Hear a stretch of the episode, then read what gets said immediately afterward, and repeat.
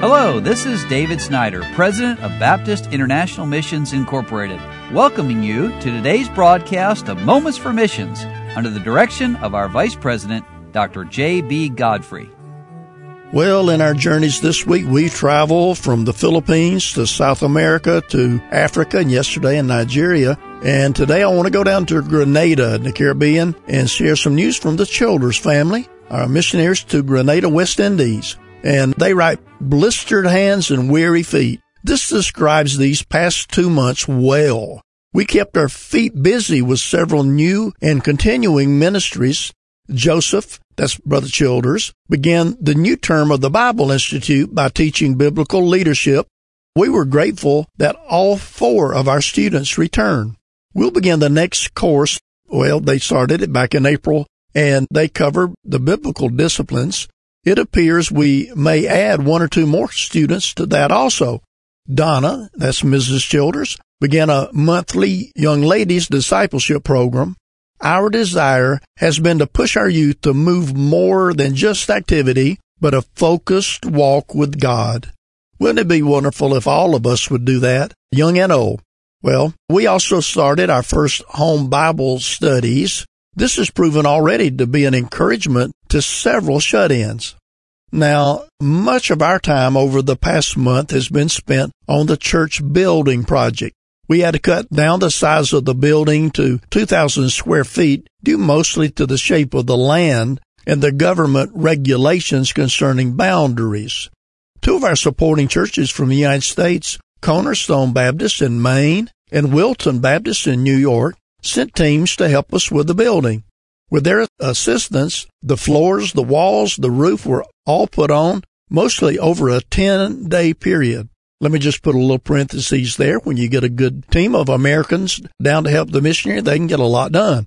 Well, the entire project is being led by two local men, Pastor Presley Felix of Anchor Baptist Church in Tivoli and Brother Steve, who's a faithful member of Mama Cain's Baptist Church. They have spent many hours working with these groups, plus the weeks before and after. A number of our folk from Lifeline have been working also, especially on the weekends. Joseph has learned how to use both ends of the hammer and a circular saw, as well as how to properly measure for carpentry. And we're planning to have our first service in the new building on the church plant's third anniversary. Well, that is wonderful. And they say, please pray that we'll be able to complete the windows, the electric, and the plumbing before that time. Now, one blessing with this project is many people in the area of the new building has stopped by to express their delight of a church being built in their area. While the address is still Grenville, we are right on the border of the Hartford village, which does not have a single church of any kind. Several adults have said they would begin coming out once we started our services there. A number of children in the area plan to come out also. Please pray for God to work in the lives of each one to come and to respond to the gospel.